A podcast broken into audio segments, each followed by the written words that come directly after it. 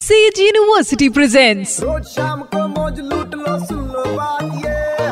मार ले बेटा U turn to be red एक बार फिर हो जाए। एग्जैक्टली शो है स्टेज यूनिवर्सिटी यू टर्न मेरे यानी वेनु के साथ super three point five red FM पर।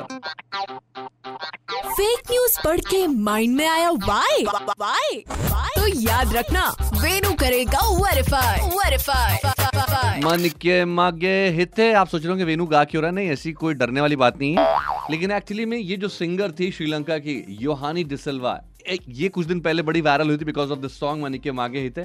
अब इनकी एक फ़ोटो सोशल मीडिया पे लपक के वायरल हो रही थी, जिसमें ये क्लेम किया जा रहा था कि उन्हें इंडिया और श्रीलंका के बीच सांस्कृतिक राजदूत यानी कि she is appointed as the cultural ambassador for India and Sri Lanka ये क्लेम किया जा रहा था। मुझे लगा, यार, ये ज़्यादा हो गया मतलब इतनी जल्दी, इतना सारा फेम कुछ कीवर्ड्स के साथ मैं जा पहुँचा गूगल पे रिवर्स सर्च करने के लिए। मुझे कुछ ट्वीट्स भी देखने मिले, जिसके हिसाब से पता चला कि इंडियन हाई कमीशन ने श्रीलंका में गाना गाने के लिए योहानी की तारीफ़ की गई है और उन्हें न्यूएस्ट कल्चरल एम्बेसडर भी डिक्लेयर किया गया है, लेकिन इसे गलत ढंग से प्रमोट कर दिया गया।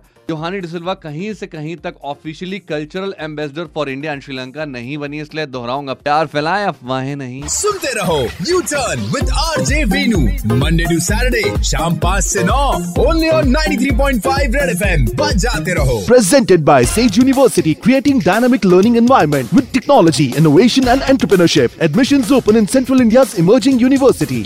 University